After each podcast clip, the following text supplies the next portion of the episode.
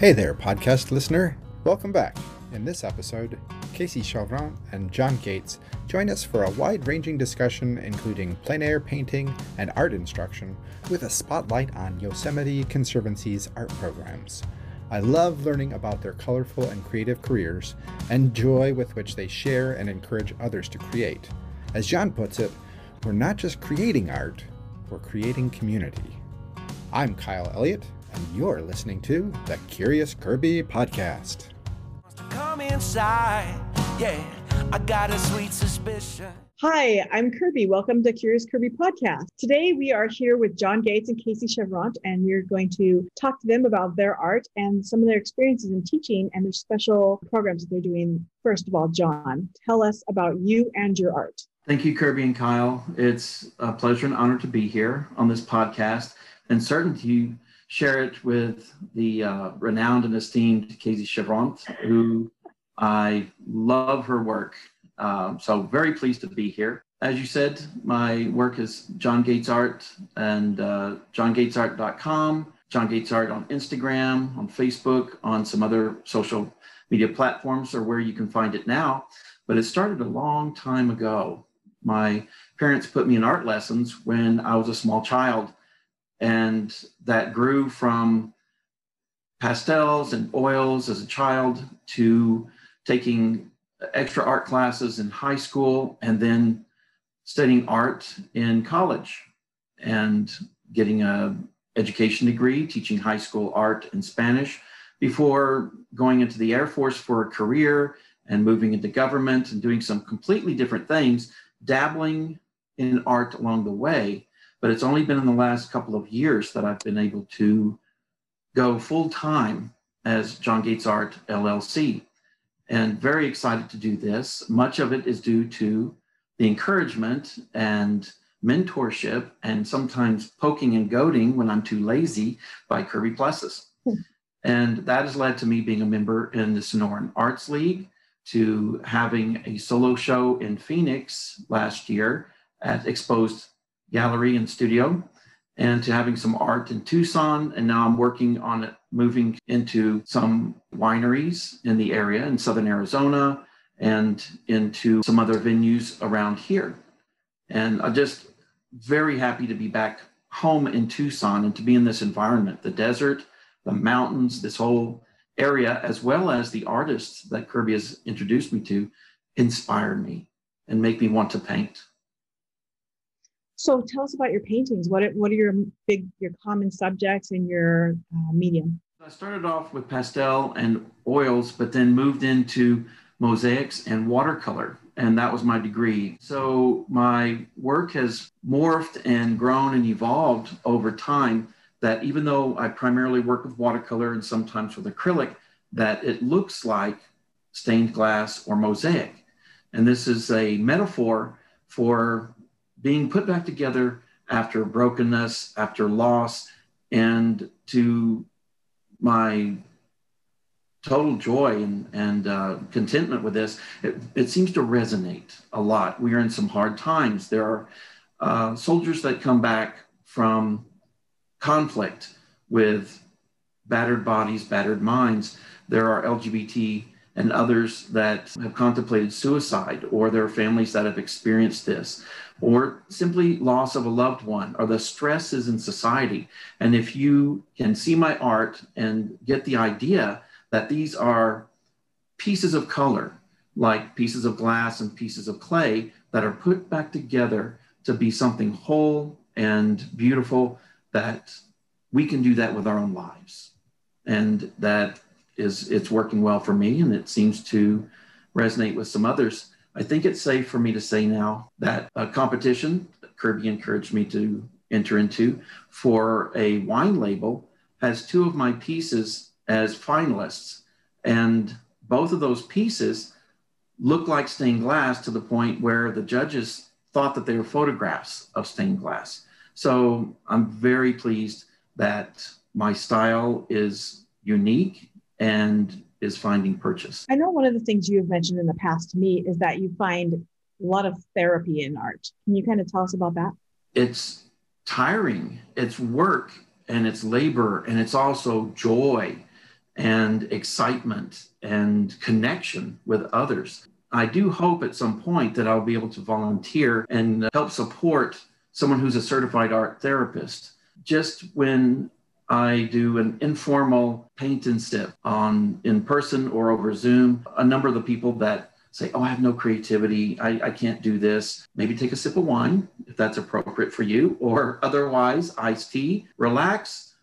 This is a non judgmental place. This is art. This is by nature we are creators. We are all creatives and we are all creators. It's just a matter of how much we will allow ourselves to believe that and to act upon it. And so, with some encouragement and the right environment, a lot of people find that art is therapeutic and it's helpful and does not take the place of medicine or formal therapy, but it can certainly enhance somebody's life. Casey, can you tell us a little bit about yourself and your art? So I live in the Rio Verde foothills of far northeast Scottsdale. We're in the foothills area. So I have a big old house on dirt in the middle of the desert. We're on a dirt road. It's about 40 minutes to, um, well, anywhere really, the freeway, grocery store, just about any place. So uh, there's a 20 acre ranch behind me, Four Peaks. You know, we're kind of out here. We also have, I wish I could show you, we have spectacular views of Mustang Mountain, Four Peaks, Weaver's Needle, Bartlett Dam. We're kind of out in nature, and that's the way I like it. Uh, my bio says that my favorite shoes are hiking boots, and uh, that's still true. I grew up in Ohio. I'm a Midwestern girl, and my dad was a big outdoorsman, hunting, fishing. Uh, he was a bow and arrow marksman, really, really good at that. Hunted grizzly bear, if you could imagine, with a bow and arrow. Really a, a very strong outdoor presence there in my life. And some of my favorite memories are being out in the woods with my dad, even just tromping around the metro forest uh, Cleveland has a huge, huge internal park system in the city, trails and all kinds of places to sit and picnic. You can fish. Great place to grow up. I moved to California for the Wonder Bread years when I was about 12 and grew up there uh, inland. I was in Thousand Oaks and Fresno. Um, so I spent a fair bit of time in the Sierras. I spent time in Kings Canyon and Yosemite. I have spent, I don't know, how many days, weeks, you know, months of my life there, mostly in the high country, not so much in the valley. The valley is beautiful, but it's um, it's it's much more crowded. So I would spend more time up, you know, leaving from the Tuolumne area and then going up and out from there and backpacking for you know a week, couple weeks at a time. I introduced my husband to backpacking. He took to it like a duck to water, thank goodness. So I'm hoping to do a little bit more of that when I when I get out that there this year. So all of these things, you know, my my early childhood, my my backpacking, my hiking, um, all of that has contributed to make me a pretty ardent environmentalist, um, concerned for our wild places and the creatures that call them home, concerned for um, the species that are being eradicated from the planet. You know, I worry about all those things. Um, I also have concern, you know, on a more immediate basis, just down at the Salt River, which is just a couple of miles from my house.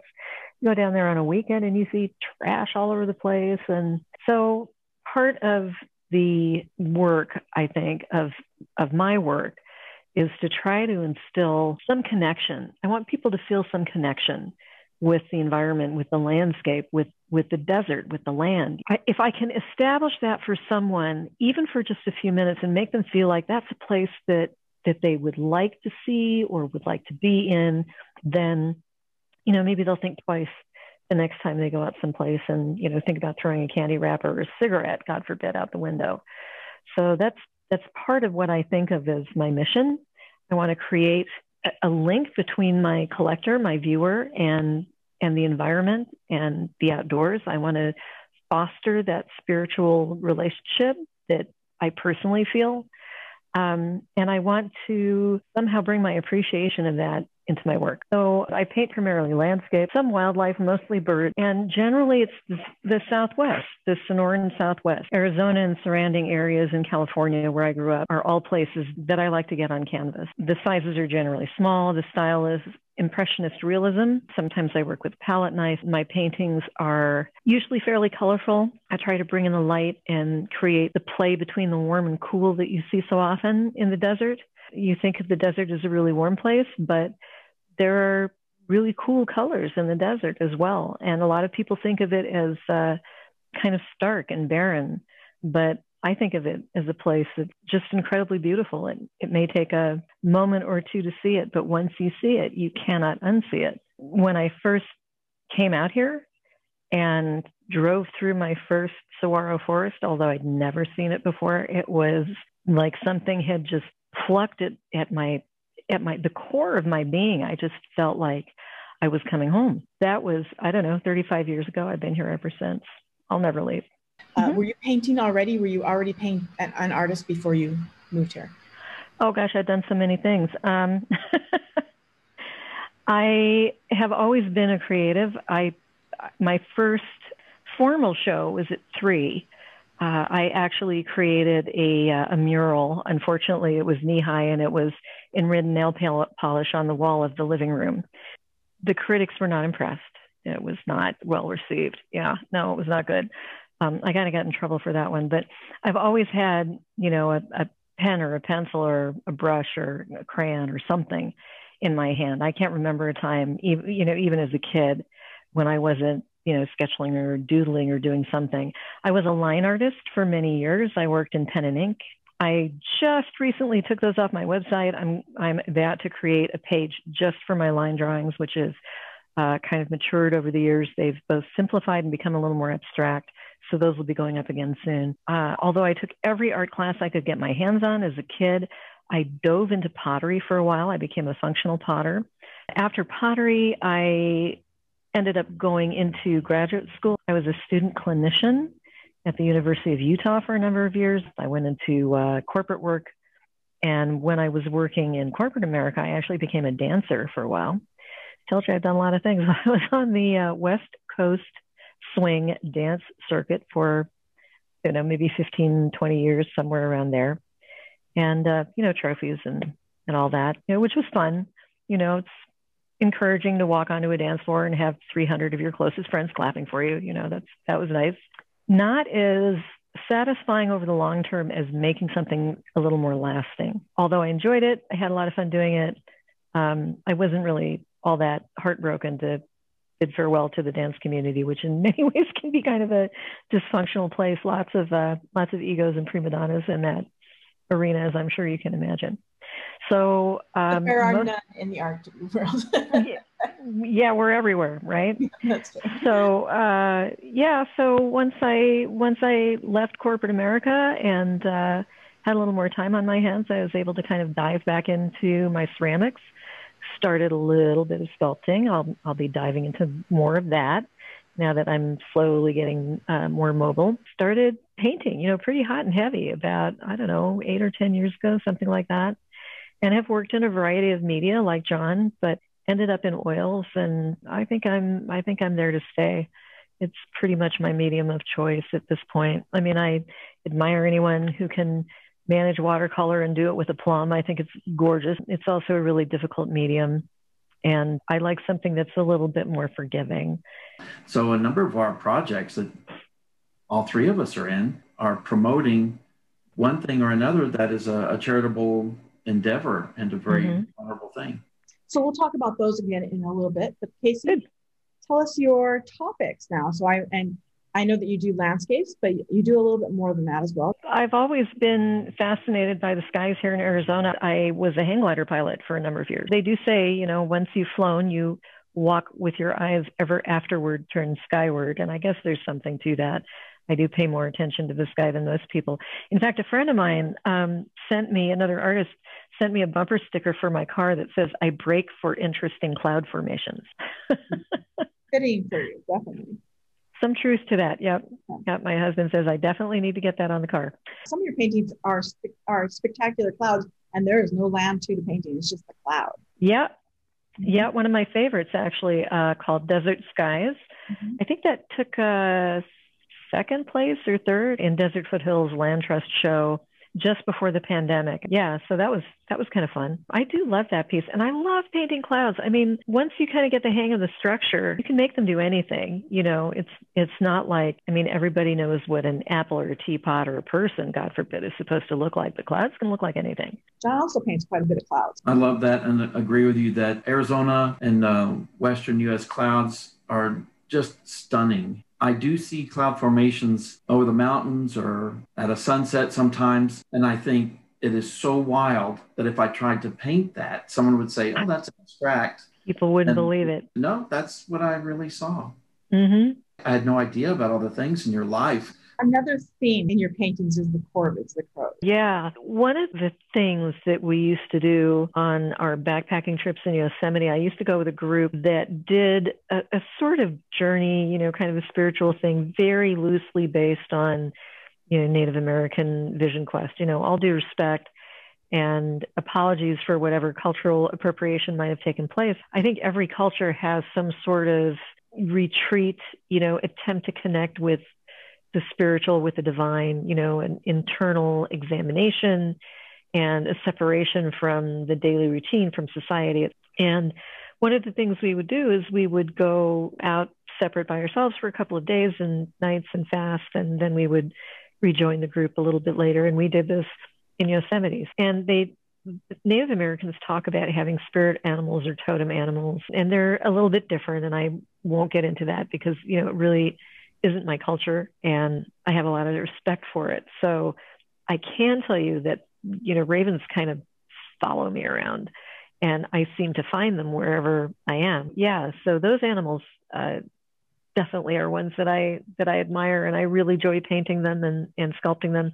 I have a raven sculpture in my garage studio right now that, uh, hopefully one of these days will be finished. It's been on the bench for a while. Some years ago, um, I did a five person show at the Holland Center up in Carefree Cave Creek.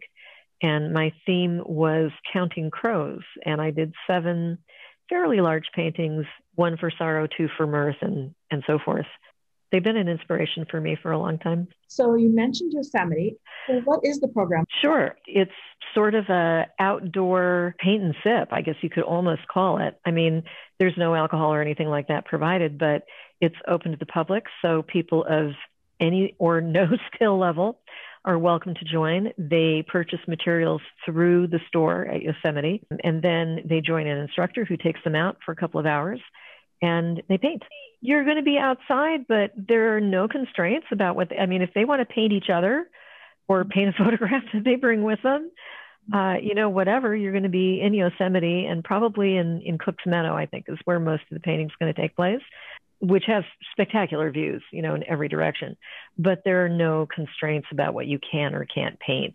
Um, some people might do it just to be outdoors and painting and, you know, have a fun thing to do with the husband or wife or kids or friends or whatever. So, and you've yeah. done this already in the past. I worked for a company called Vino and Canvas for five or six years. But and then you worked at the Yosemite, you did this at Yosemite as well already. Nope, this will be my first time with this particular program. Okay. Yeah. Yeah. But I've done something very similar before. So you worked at a paint and sip company, and John, you host your own paint and sips with your friend. That's correct. But I've never done this plein air. That will be interesting, especially watercolor. And so I'll be really happy to take any uh, advice or tips that Casey may provide because it's one thing to hike into a place carrying all your supplies, set up an easel, and then work. But with watercolor, I generally don't work at much of an angle because I don't want it to drip. Wind, sun, other environmental factors that will affect watercolor somewhat more than certainly oil or even acrylic. How to help beginners all the way through advanced, anyone, as Casey said, that could be of very varying uh, skill levels, how they can have an enjoyable time. The whole point of this is to raise awareness for Yosemite and the Conservancy and environmentalism and help people enjoy the outdoors and to want to come back. Those are the things that are in my mind as we do this, as well as, as Casey said, we, uh, we will pack out all that we pack in, including even the dirty water. That's the plan. Casey, you are an accomplished plein air painter. In fact, you've been in a number of competitions even in the last couple of years. so this is no problem for you, right? I, you know, I I don't paint outdoors with watercolor, although I probably should do some of that before I go. I think John is a is a great watercolorist, and I'm an okay watercolorist. Oils are my my chosen medium. I'm going to bring both, and my plan is to take the watercolor out with people and then paint on my own time with my regular rig. Especially because of my Air Force time, everything's a checklist, and I still live my checklist. So I want to uh, go out to Saguaro National Park East, 15, 20 minutes away from me, set up there and see how that feels and practice this multiple times. It's a hike getting from here to uh, Yosemite, but I do have the time and opportunity. So I hope to go and observe at least once uh, while someone else is doing the class. So I can see someone else's style, how someone carries through with this and interacts with the, the uh, students. Now, are no, you in Tucson? Yes. Yeah, that's what I thought. Maybe we could meet halfway somewhere. So between Tucson and Phoenix, get off of I-10, go north. That's true. And I do want to make entree into Saguaro National Park here. It may be a more permanent opportunity. I would love to work at Zion. I would love to work more at Yosemite, but this is also 20 minutes away. So yeah, that's nice. Just the potentials that are coming out of this, I really am grateful. Thank you for introducing me to this opportunity, Casey. I'm very excited. Oh, I knew you'd be a good fit. So, uh, John, do you know about Paint the Parks? I've been looking at that. It's kind of an ongoing virtual show slash relationship between artists and the national parks. So, individual artists are going out and they're painting the parks. And then they're posting these paintings on their websites and through their own social media, tagging the parks and then tagging the Paint the Parks site so that people know that a portion of the proceeds will go to benefit those organizations. It's a worthy cause. A lot of the parks, I think, I hope, are going to be having uh, AIR opportunities coming up over the next couple of years. That's artists in residence. That is something, John, you talked about working at a park being on your bucket list, and AIR opportunity has been on my bucket list for a long time. That's definitely something that I'm going to be looking into as well over the next couple of years. I have a few in mind, um, but it you know it costs money to apply to these things. I don't begrudge it because I know it's going to a good cause. I kind of have to uh, just be mindful. You know, every show that you enter, every opportunity that you apply to, you know, it's you're kind of forking out the dough. Happy to do it, but want to be sure to do it in the right place and at the right time. Both you have kind of uh, coinciding goals. So it's kind of interesting we have you both on today and that you're both working together at Yosemite. Maybe that's something that you you guys can keep working together to help achieve these similar goals that you have. I, I kind of see the two of us in a lighthouse at some point. That's okay. Kyle's wife Megan and I used to team teach a oh, class um, and um, intelligence and research class years ago. And those were some of the highlights of my career. I loved it because I would get very excited and go down a rabbit hole. And she was very organized and would pull me back to the top, the time limit. It was like she was taking an excited St. Bernard for a walk through the park. and it would yank her over this way, and then no, no, no, no, let's go back to the path. So we still had fun with the squirrels, but we got it done. so, I so are you saying that you that you could be yeah you could be an excited artistic Saint Bernard that was that Casey could yank back onto the path back on track. You think I could do that? You can, when I see different of these opportunities online, they differ between budgets, between different visions and goals of each park. Like you may see Dry Tortugas or something in Hawaii or Zion National, but I'm not seeing the ones in Colorado or mm-hmm. somewhere else that's very meaningful to me. Different years, different budgets and visions change. So I'm, I'm keeping an eye on that. I would do more than keep an eye on it. I would reach out to them because in that way, then also they can, when they do think of creating these projects, they know that you are interested and they may reach out back to you. There, there's a process for that. I mean, there's a, you know, there's a protocol and a procedure and, you know, applications and forms and so forth. So um, there, there are ways to apply even prior to COVID, a number of the parks shut down their, their AIRs because they just didn't have funding. The last few years, uh, funding for that sort of thing really was kind of taken out of the budget. Um, we're hoping that it's going to slowly come back and that uh, eventually the arts and humanities will again become more important, not only for the parks, but in the school curricula and that we'll begin to, you know, once again start educating the public on art and cool things like that. Because honestly, you know, you think it's not important until you don't have it in your life. So we were talking about, you know, teaching before. So do you guys want to talk about any of the other things that you're doing as far as teaching wise? Casey, is it true that you're possibly going to do some teaching for the Sonoran Arts League? I actually volunteered for the veterans program. I'll, I'll be in Hidden in the Hills this year, and I was just juried into the league, so that's that's kind of cool. And because I'm in Hidden in the Hills, I need to donate some hours. So all the volunteer opportunities were full. Mm-hmm. So, you know, good for them. And it looked like the only thing that was open was, that was left was was teaching, which would honestly probably have been my first choice anyway. So okay. So yeah, I signed up for that. My understanding is that a lot of the classes have been more, you know, kind of craft oriented versus fine art oriented there's a variety for the for the veterans program. So first of all, the Sonoran Arts Veterans Program, it, any vet can go and do it, and any of the you know, people of the community that Sonoran Arts members, you do need volunteer hours for some of the shows, that sort of thing, but you can do it even without that. They have had both. They've had fusing glass classes for fine art, mm-hmm. and they've had decoupage classes for craft, kind of crafting. So there's mm-hmm. a variety. It's up to you to decide what you're going to teach.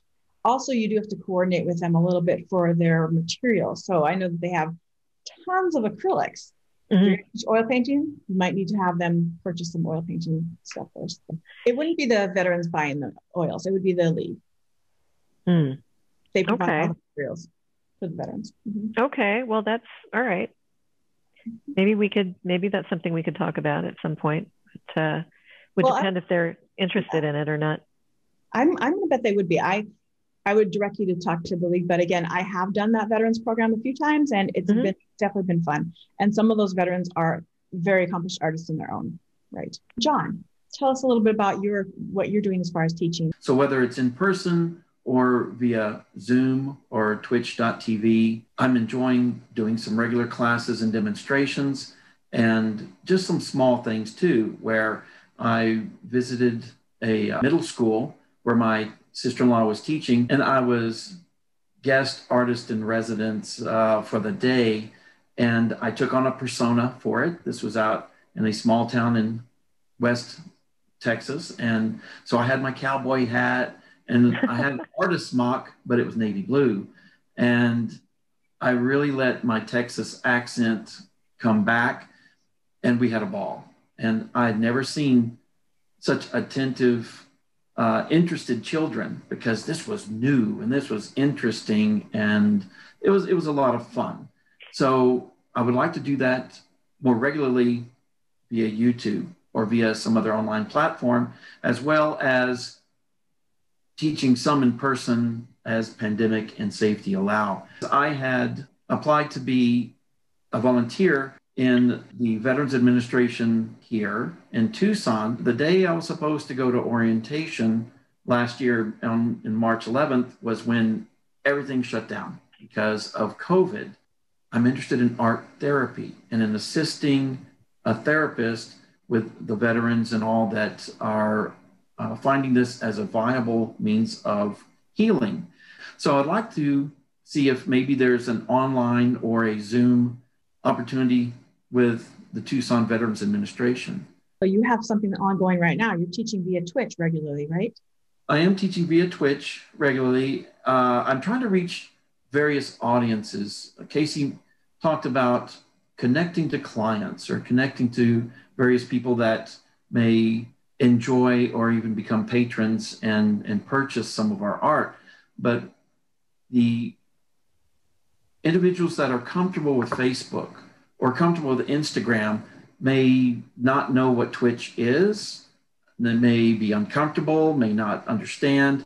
And so, if we have these venues via Zoom, via Facebook Live, via Instagram, that's all great, but you can find perhaps a completely different clientele and a lot of creatives on Twitch. I'm excited to reach out to people that are artists, musicians, gamers, people that follow or enjoy sports, that you can find on twitch.tv, and mine is twitch.tv forward slash John Gates Art. And then also explore these other platforms and reach various clientele that I would never have seen. They would not, their paths would not overlap. Can you describe what Twitch is to people who haven't heard of it before? Not very well, but uh, Twitch is a online platform owned by Amazon, and they purchased it, I think, in 2015. Somebody else had had created it as a um, um, a competitor to, would you say, Instagram, YouTube, some online, an online venue where you can have live streams. And if for Twitch, Twitch is the key thing. That's the key thing. Twitch is a live stream, and even if you want to save your your recordings, you don't you don't get a saving for long. It is a live streaming platform. uh, you can monetize if you are on it long enough and successful enough and have enough viewers and followers, then you can sell some subscriptions. It's an opportunity. But what I enjoy from it most is the learning experience that I'm having by becoming more comfortable with this technology, comfortable with the community, and doing some things as you have taught me. And it's it's a it's kind of a fun community. Absolutely. I want to uh, talk about the future shows both of you and I am in, just to make sure that we highlight and tell people where they are. So the first one, again, is the auction for the Desert Land Trust. Casey, do you want to talk about that one a little bit? Sure. I participated in that for the last several years. Desert Foothills Land Trust organization is a group that uh, works at obtaining funding for and maintenance of uh, the wildlands around our area here in the Sonoran Desert. So they have a number of lands that they've purchased over the years, and their goal is to keep buying land to keep it safe from development and um, to keep it out of the hands of not just corporate developers, but also the BLM, which hasn't always had a sterling track record when it comes to land management. Um, we could probably spend another couple hours talking about that sort of thing, but uh, for now, let's just say that that's their goal, and I think it's a really worthy one. So I'm always happy to uh, participate in those shows and uh, donate the a portion of the resulting funds to them. So they have a show coming up this year. It's going to be virtual. They have a lot of people participating. Um, so that's going to be a good one. It can be found on my website under my uh, events page. Fantastic. Mhm. And then the other one that I think all three of us are in is Project Wet. So, John, can you tell us about Project Wet? April is Water Awareness Month. Casey has mentioned concerns about the Salt River. That's one of my big concerns for Arizona and the increasing population. There are just a number of concerns surrounding water. So I think Project Wet, as I understand, is an art uh, exhibit that has to do with water and raising awareness and environmentalism and concern and connection and reconnection with the earth as uh, as Casey has mentioned. So that's a very exciting thing to be a, a part of. Right. And both of these are coming up this at the end of this month. So, Mhm. all of those links will be in the show notes. So we won't have to, you know, post it, talk about the links right now. But I want to ask Casey, where can people find you? Where can they find your work? Uh, just Google my name, Casey Cheuvront. It's C H E U V as in Victor, R O N T. And I'm on Facebook, I'm on LinkedIn, I'm on Instagram. I have a nice little website where I maintain a list of current events and upcoming workshops. I don't have any workshops on the books right now. I had been teaching the last three months locally around the area, doing demos for the local art leagues and groups where I live. I'm a little picky these days um, on where I go because of COVID and so forth, you know, protocols. Of, and when I teach, I generally teach in oils most of the time. And I tend to pull in people who are artists and who are not necessarily first timers. Oh, I have plenty of beginners, but generally the people that I teach skew sometimes a little more towards the advanced side. I taught beginners for many years through Vino and Canvas, and I love teaching beginners because it makes me walk away with a feeling like I've just opened a door and kind of pushed them down the rabbit hole. There are a number of other shows that I'm in coming up later in the year. And Hidden in the Hills is one. I don't know if Kirby, you or John are joining that this year. Um, I'm not John. Are you going to be in Hidden in the Hills this year? No. Hidden the Hills, of course, again is a studio tour up in Cave Creek, and it's a very popular. It's a it's a big fat show. It is two two three day weekends, and it is the weekend. Bef- it's either the weekend before or the weekend after, and the weekend of Thanksgiving. And I'd have to check the schedule to remember for sure which one of those it is. But it's Friday, Saturday, Sunday, and there are usually somewhere between 40 and 50 plus studios participating. Uh, each studio usually has anywhere from one to five artists, so you can have as many as five people in a single studio. Uh, I'm going to be with Nancy Bryman, who's also the person who's responsible for the auction for Desert Foothills Land Trust Organization. So uh, she asked if I would join her this year, and I'm happy. Nancy's a friend. I'm happy to do that. Uh, we get along well. She's a real go-getter, and she's a she's a darn fine artist in her own right. Um, so there's going to be Nancy, myself, and Rose Balazs, and then one other artist whose name escapes me. Oh gosh, I'm so sorry. Who is a glass artist, and I know her work is beautiful. But if you look on my website, you'll see it there. Prior to that, I'll be up in Prescott for three days at the end of October. Is there an event that you're going up to visit them for, or is it? Just- Uh, yeah, it. So the Highlands Nature Center they started last year the first Prescott Plein Air Festival, and plein air just means in the open air. It's French for en, en plein air. So. Um, so it just means painting outside. And what they do is they have a bunch of artists that that they collect and they send us out into the wilds of Prescott and they tell people where we're going to be. And so people can come up and go to where you're going to be and it's all online so you know where to go and find you and watch you paint and have a conversation and uh, at the end of the event there is a day where they will have uh, a sale and a show and it's at a beautiful location. If you're in Prescott and you haven't been to the Highlands Nature Center, my goodness, do yourself a favor and go. Uh, not only is it a little gem, it's right by Costco. So, you know, next time you go to the big box store, take a little extra time and pop into the Nature Center, check it out. The people are terrific. There are little trails where you can walk around little educational things. You can take the kids. So I'll be doing Prescott and then turning in all of my work. My husband will be manning my booth for me at the reception. And then that day I will be up in Sedona doing orientation and doing a Main Street paint out on Main Street in Sedona. And that goes on, I think, for the next five to seven days. And there will be a reception at the end of that time. And, you know, Lord willing and the creek don't rise, knock on wood, this will all be live and in person.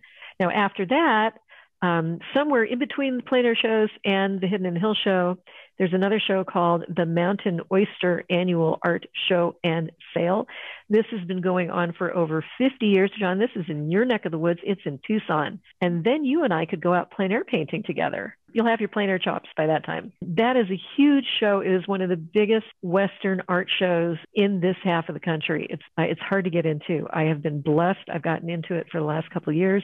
I hope and pray that I will get something worthy out of my painting this summer to submit for them so that I get into it again this year because, again, I think this year it will be live. They put on a fantastic dinner. They have a gorgeous reception. John, you should check out the building. It's the Mountain Oyster Club. And just even the buildings themselves, to just go down there and paint the buildings and paint the environments, that would be a that would be a worthy afternoon of painting in and of itself. And you should hook up with the barrio painters down there you and I need to talk. and John's uh, taking notes. this is the kind of podcast where the attendees take notes. so, John, what do you have coming up? Not quite a robust schedule as Casey's, but I'm selling cards, prints, and originals from my website. I have commissions I'm working on. I want to go out to Yosemite to observe before going out to paint. I'm going to look into some of these other opportunities. I know you're in a few galleries in your neck of the woods. I'm in the gallery at uh, Art House Centro downtown in our Artisans Alley, Artisans area. They've kind of struggled because of the pandemic, but I believe they're about to take off again. And I have some cards that are at the uh, Presidio in Tucson. I'd like to get some more uh, work there and some originals there. I may be able to get into a local restaurant. It's got a cool name, so I'm hoping that that works out. And some other things like that. Maybe some of the wineries in Sonoita. I'm hoping, especially as we progress toward being open again. I found that to my relief and happiness that uh, Arizona has some good wineries. Mm-hmm. And I tend to paint landscapes, but when I do paint a still life, there's usually grapes and a glass and a bottle of wine in it. John, we are going to get along so well. oh, I knew that. where can people find you right now as far as websites? We know your Twitch, but where else are you available online? Look up John Gates Art and it should come up. Uh, it's a common name, and there are John Gates is doing other things, but if you put art with it, it looks mostly me. So johngatesart.com, John Gates Art on Instagram, Facebook, Hive. This is all such a great learning experience and an enhancement to my life. We're not just creating art, we're creating community and we're creating learning opportunities and we're creating more creatives and helping people find their way to creating their own art and enjoying it that way. You both share an interest in non fungible tokens, and, and that's something we'd like to come back and, and talk with you both about uh, in the future. But uh, John, can you can you talk a little bit about that? I'm trying to wrap my head around it. If I understand correctly, non fungible tokens are a way of utilizing encryption that computers have to work very hard on algorithms to create in order to establish, in this case, ownership of a piece of art.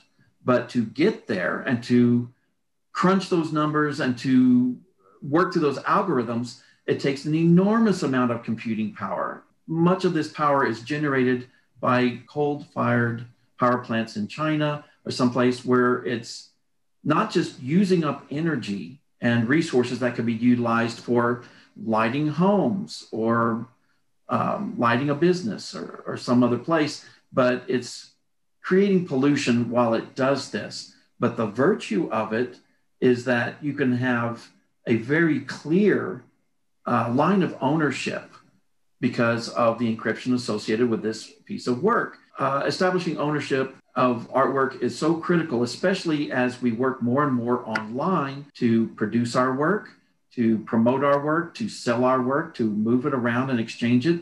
There's a lot of theft going on. The virtue of NFTs is saying that piece belongs to me. And when I sell it, I see who it was sold to, who they sold it to, and so forth. It's a fascinating area. I'm interested in it. I actually found something in a book I'm reading currently called The Ministry for the Future. Let me read you this paragraph here. I am a secret so everyone can know me. First, you must count every part of me, then translate those parts into signs that do not describe me. Together we are shackled, and with the sign that does not describe me, you can open me up and read me as I am.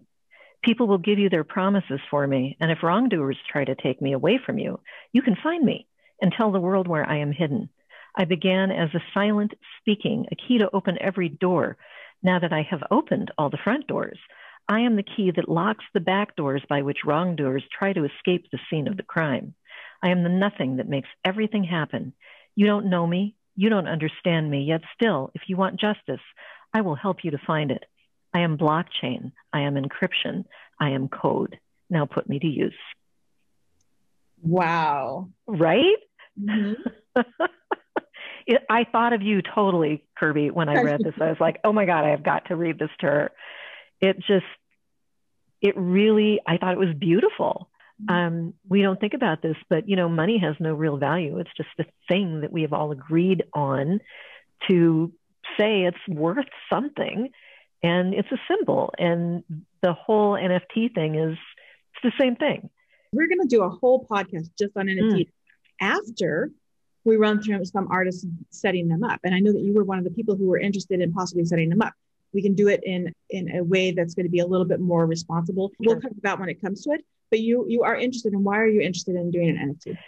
Well, first because I'm a, I'm a little bit of a you know, wannabe geek, I guess I could say. And because it's a shiny object and I like the birds I love so much, I'm intrigued by shiny. Oh, what's that? Can we do that? You know, what's that? What's that for? Let's go do that.